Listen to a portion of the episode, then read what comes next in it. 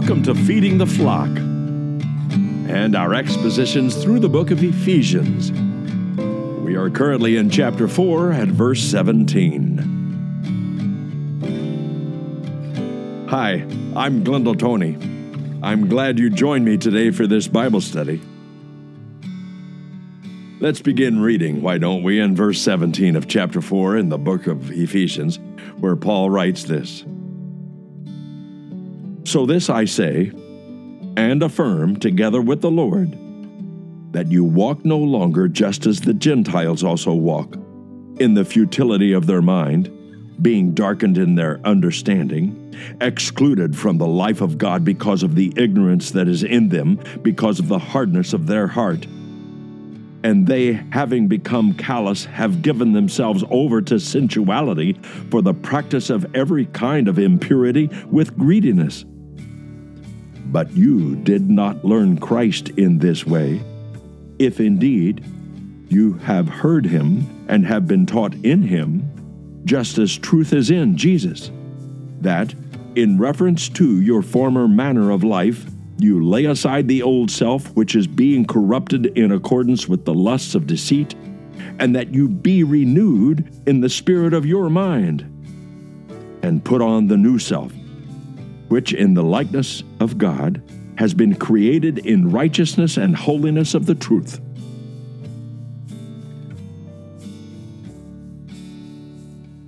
So, here in the middle of chapter 14, we find this paragraph. In many ways, this is beginning a new section and our uh, other section, which uh, included all the way from verse 1 through verse 16 of chapter 4, is what we call the worthy walk. The worthy walk uh, included um, what Paul had to say about our unity, about our variety in the midst of the unity, or the unity in the midst of the variety, however you want to put that, uh, except he does talk about the unity first, and then the variety comes second, and then maturity is the goal. And that is what he talked about in verses 1 through 16. Uh, that had to do with the worthy walk. Now, uh, in verses 17 through 32, in the larger section there, uh, that all deals with the different walk, and that will, um, in that part of the outline, that will complete the chapter of uh, chapter four, that is. And then uh, chapter five still is in this same framework, talking about the loving walk and the wise walk. Uh, and that will take us uh, basically all the way through the first uh, nine verses of chapter six. So, this is our life in the world the worthy walk, the different walk, the loving walk, and the wise walk. And uh, that's the way we've chosen to kind of um, uh, break down these passages. And so, uh, in this particular episode, we only read from verse 17 through 24, and that has to do with this different walk in relation to your old self. Now, later on in uh, future episodes, we'll talk about this different walk uh, in relation to others around us and then in relation to the Holy Spirit. And that will come a little bit later in the next episode or so. So, uh, right now, though, let's uh, get into this passage where Paul begins this paragraph with, So this I say, uh, and affirm together with the Lord. Notice that Paul, in writing this passage, wants to call the uh, the Lord Himself into the authority structure, even though it's assumed that uh, because uh, these are inspired words by the Holy Spirit, um, Paul wants you to know that at, the, at this uh, kind of junction, you might say, that this is something that he and Jesus has agreed upon. And that means that he is not writing anything new that you wouldn't already get uh, in one form, shape, or another from, from Jesus' own words. And so that's kind of what he's calling uh, to be a part of this uh, next part of the conversation here. It says that you walk no longer just as the Gentiles walk. So there is to be a discrimination between the way we conduct ourselves and the way that we used to conduct ourselves and the way that the culture around us conducts our, uh, themselves. And uh, that, that uh, contrast is to be rather stark. Now, in many regards, we still leave, live our lives in normal sort of ways, you might say, in terms of uh, uh, having a job, earning a living, maybe even owning a home, or having transportation, or or uh, raising children and having a family, or having a few pets around the house. All of those things might look rather the same as uh, those people around us. But uh, when it comes to the core of the things that are important, the core of our lives, that uh, there should be a distinguishing mark about how we uh, look at our priorities, how we look at our future, how we look at our uh, lifestyle. And uh, so that's the reason why this is important. No longer as the Gentiles walk. Now, of course, Paul is writing as a Jewish author, so this is a, a catchphrase, or at least a phrase that, that is a broad stroke um, of uh, all people that are without Christ, uh, those that are without the Word of God, those are without this Holy, the Holy Spirit of, of Christ indwelling them. And so he says, uh, our behavior, our conduct, our priorities, the things we focus on shouldn't be the same as uh, those around us.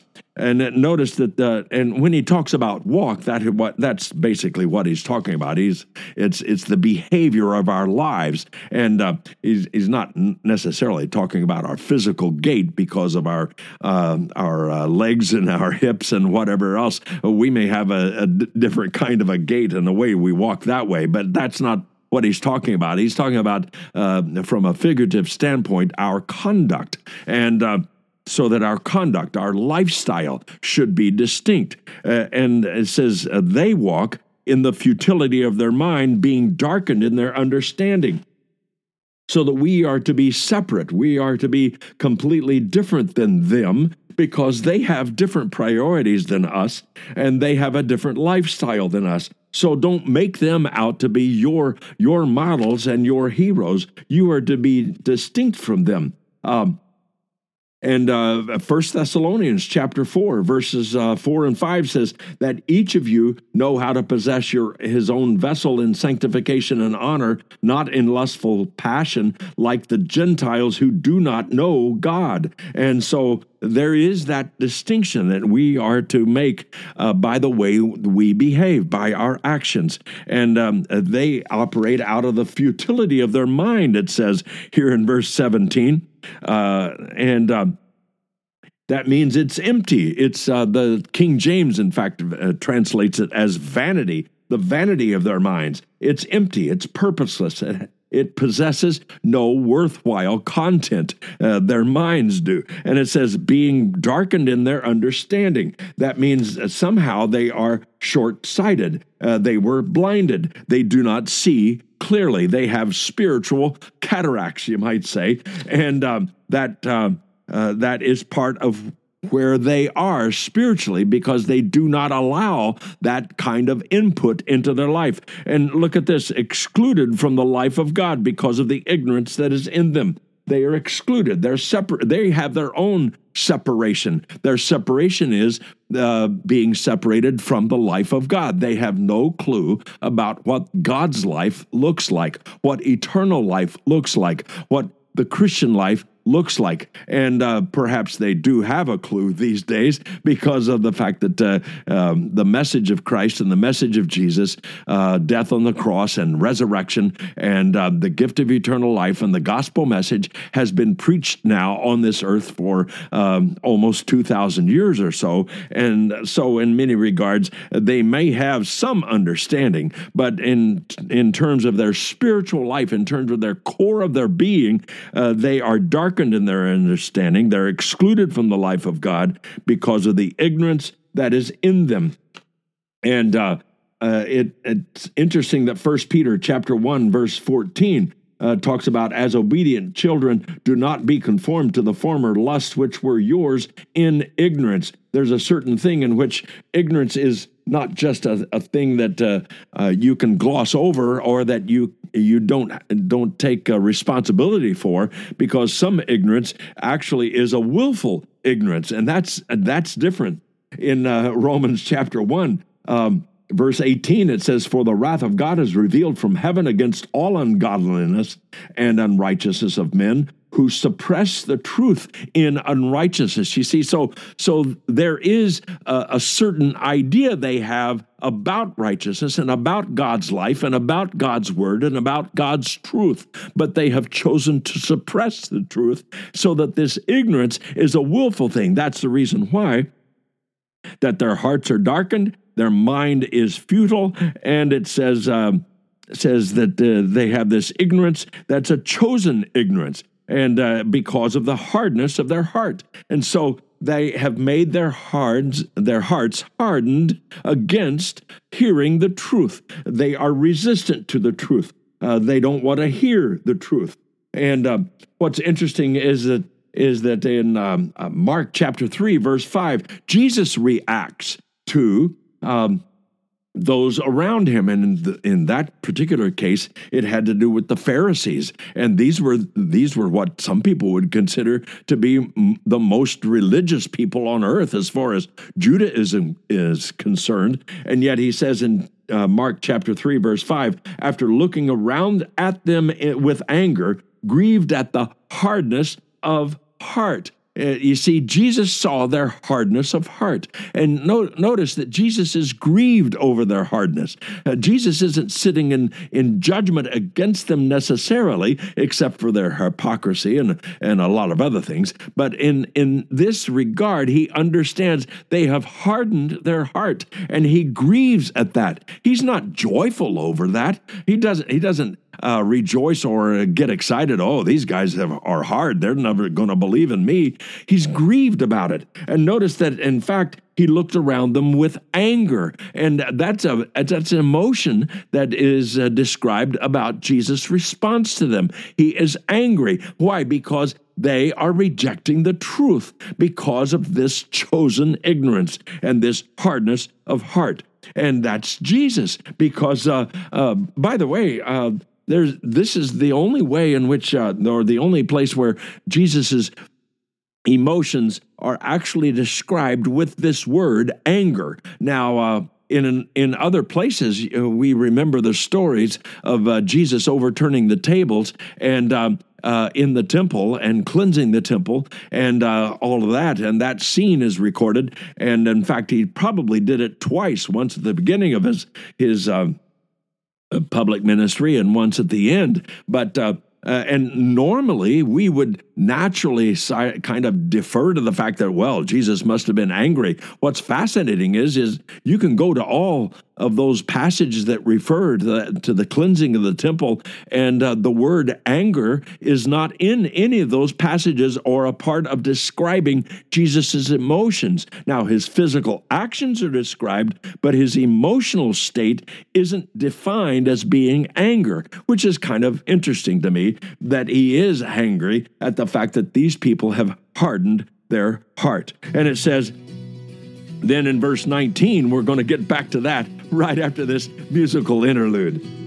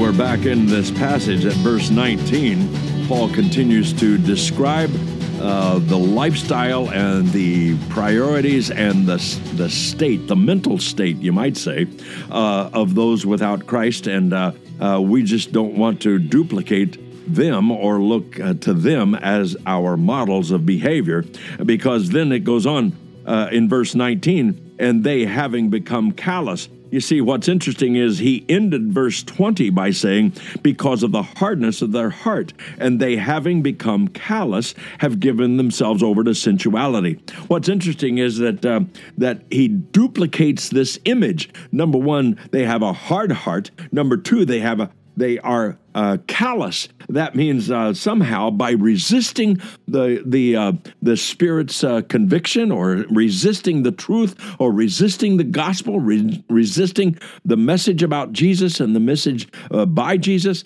uh, that somehow this resistance over and over and over again has caused them not only to become hardened, but they have become calloused both at the same time. Uh, 1 Timothy chapter 4, verse 2 says, By means of the hypocrisy of liars, seared in their conscience as with a branding iron. And so their consciences have been seared. Uh, they are callous they don't feel guilt uh, as much as they used to. There is the law of diminishing returns, and in many regards, the the um, the expression of, of their lusts and the, the fulfillment of their desires and their, their cravings. Um, they need more in order to satisfy or give them the sense of satisfaction that uh, perhaps following their, their lusts have given them uh, so far. And so they continue to pursue more and more and more. And so their guilt factor gets calloused over, and the the uh, the guilt meter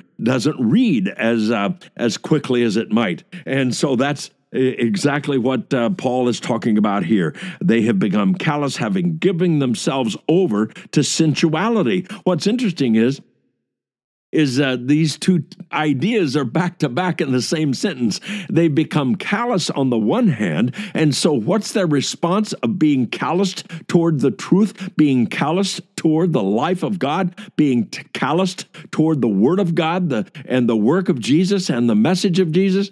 The uh, the result of being calloused uh, is that they they pursue sensuality. In other words, uh, it's almost like the opposite uh, kind of thing that they go after the things of their sensual. They want to emphasize the sensual, even though they become callous toward God and His words. And uh, that's that's a very in- intriguing um, uh, response here going on, and so they've they've surrendered themselves to this sensuality. They have abandoned themselves. This is called licentiousness. This isn't. This is not just the fact that uh, somewhere along the line they stumbled into a temptation and they couldn't uh, resist the temptation and they went ahead and did what did what they didn't want to do and uh, that kind of thing. This this is not that. This is something else. This is that they have chosen to chuck anything else and go after uh, their sensuality um, uh, and any restraint they wanted to just throw off. Uh, that this is uh, the idea of licentiousness. This is the idea of just wanton um, uh, sensuality. And um, notice that this is the senses, these, the senses um, that they want to go after is more than just sexuality. It's it may be any number of things that they are craving, and so they want to go after their craving. What's interesting is Peter talks about this very thing that would characterize an entire generation of people on earth, an entire culture on earth and maybe the entire earthly culture at that. Uh, Second Peter chapter 2, verse 1, that is verse 2. It says, um, Many will follow their sensuality. Because of them, the way of truth will be maligned. And uh, uh, again, in chapter 3, verse 3 of Second Peter, Peter says this Know this first of all, that in the last days mockers will come with their mocking, following after their own lusts.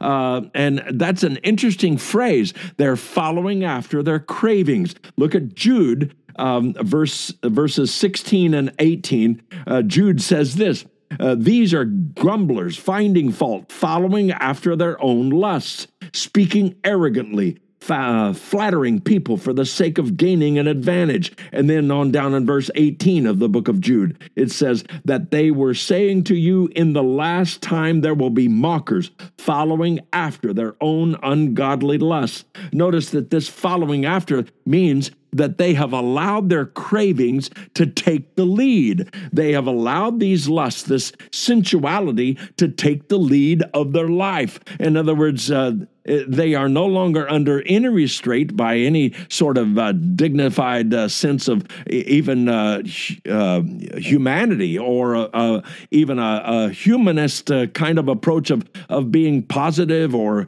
or being in a positive direction of showing some sort of uh, morality about them. Uh, th- these have abandoned that. They've allowed their cravings to take the lead of their life, not their not their intellectual minds, not their uh, their uh, uh, sense of goodness in others, or or anything else, or of serving others, or uh, of any of those things. not in the sense of having a positive mental attitude. Even these people are allowing their cravings to take the lead. They are claiming their lusts as being their identity. And that is a very dangerous place to be, according to Paul in writing to the to the Ephesians. Let's get back to that. He says they've given themselves over to sensuality for the practice of every kind of impurity with greediness. Uh, and so this practice is an interesting word because it actually refers to operating a business. This refers to professionally going out and pursuing lust, pursuing cravings, pursuing their desires, following after those things that they that shouldn't ever take the lead. And uh, that's what he's talking about. This is a practice now. This is this is uh, plying a trade. They are tradesmen in following after their sensuality. And um, that's what it's going for uh, impurity with greediness. Notice again, this idea there's money involved in this. It is more than just uh, weakness, uh, it, and is more than just, uh, you might say, ignorance in an innocent sort of way. This is a suppression of, of truth, a, a, um, a, a willful ignorance, and it's, it's a pursuit of something that is that is their own cravings and so their cravings Pers- uh, uh, are the pursuit of their uh, identities, and then they do so with greediness. That means these people have found a way to make money out of their cravings, out of their lusts, out of their sensuality. And uh, so then in verse 20, he continues on. He says, uh, But you did not learn Christ in this way. This is not uh, living the Christian life. These things should not be a part of the way that you live your life in Christ. He says, um, uh, You didn't learn Christ this way. And if indeed you've heard of, you've heard, heard him and have been taught in him. And so uh, Paul already knows the Ephesian believers are in Christ. He already knows that they have been taught uh, by Christ, and uh, they've been taught Christ Himself. And uh, and uh, even though Jesus wasn't there in Ephesus teaching them, and yet uh, uh, that is what they heard from Paul and others who proclaim Christ to them, and that's where they learned about Jesus and have been taught in him, just as truth is in Jesus. That's where you find the truth. It is not in following after these cravings. It is not in fo- making these cravings a part of your identity by pursuing them as if they are the object of your uh, true self. They are not. They are the enemy of your true self. These cravings are. And he says, In Christ, you have learned something else. You've learned that the truth is in Jesus. And if you know the truth, then you want to develop your relationship with Jesus so that the truth can come out. The truth can define who you are. The truth is your new identity. Your relationship with Jesus being the truth is your new identity. He is your new pursuit. In fact, his very name means uh, he will save his people from their sins. And so the truth is in Jesus. That's what he said himself. And it's an often quoted uh, verse these days. But in John 14, verse 6, it says, I am the way, the truth, and the life uh, no one comes to the Father but through me. So Jesus uh, identifies himself as being the truth. It is not just being truthful, it is He is the truth. Our truth is personal and it is wrapped up in one single person, and that's in Jesus. And it says uh, that, uh, verse 22, that in reference to your former manner of life, you lay aside the old self you're no longer who you used to be. You've now have been uh, born again, according to Jesus' words. When you've trusted Jesus to be your Savior, when He died on the cross for your sin, when He rose again from the grave and He ascended back to the Father, He gave His Holy Spirit to those who trusted in Him and in His death as the payment for their sin. And when you've done that, you are no longer the old self. You may have remnants of that around you, and you may have remnants of that and memories of that uh, living inside of your body. And there may be things in your body that respond to those things, but your old self is not the thing that dominates you anymore, which is, and notice it says, which is being corrupted in accordance with the lusts of deceit. Your old self is not where you go. You can find your identity in all sorts of things, but not in your old self before you knew Jesus. And that you being renewed in the spirit of your mind, we should be transformed transformed in the renewal of our mind, according to Romans chapter 12 and verse 2. We change the way, not only uh, change our thoughts. Uh, you see, uh, you might think that that uh, your thoughts are your are your greatest enemies. Sometimes your thoughts uh, uh, have a bigger problem. It's the fact you learned to think wrongly about the truth, and you're thinking wrongly. The way that you think needs to be transformed, as well as the the object of your thoughts need to be transformed, and that's what he's getting at here. Be renewed in the spirit of your mind, and put on the new self which in the likeness of God has been created in righteousness and holiness of the truth. We put on Christ, and that doesn't mean we, we mimic Jesus or make him uh, our hobby. It means that. Um, that uh, or this is not living the Christian life in some sort of a, a fakery. This, this, means that that we put on this new self. This is our new identity. It feels strange because we're unaccustomed to it. We are perhaps more familiar with our old self, but our new self, uh, uh, by the fact that it's unfamiliar, may feel a little odd. And so that's the reason why he says, You have a new garment to put on, and that's Jesus. You put on him, you put him around you and in you, and uh, you live in him, in the likeness of God, created in righteousness and holiness of the truth. So, what we do is we walk in him, we follow him, and we obey his truth. And um, uh, earlier in this, uh, in this chapter, he, talk, he talked about speaking the truth in love in verse 15. Well, this has to do with loving one another in the truth and speaking the truth in love. You see, uh, 1 Corinthians chapter 13 verse 6 says, "Love does not rejoice in unrighteousness, but rejoices with the truth." And the reason why I wanted to uh, uh, quote that verse is because some people believe that somehow loving people with the truth means that uh, we leave out parts of the truth. And uh, that doesn't mean that. It means that we love them with the truth, we love them in the truth, and we value them because we know the truth is in Jesus, and we want to preach the truth in Jesus to them so that they know the life that He has to give to them.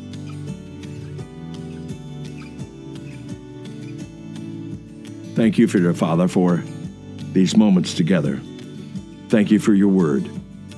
Thank you, Father, that you have the power to effect changes in our life, that we would not live our lives as we used to before we knew Jesus, that we would live our lives refreshed by the truth, refreshed by your love, refreshed by the forgiveness of our sins, refreshed by the power of the Holy Spirit imparting to us eternal life, even on a day to day basis. In Jesus' name, amen.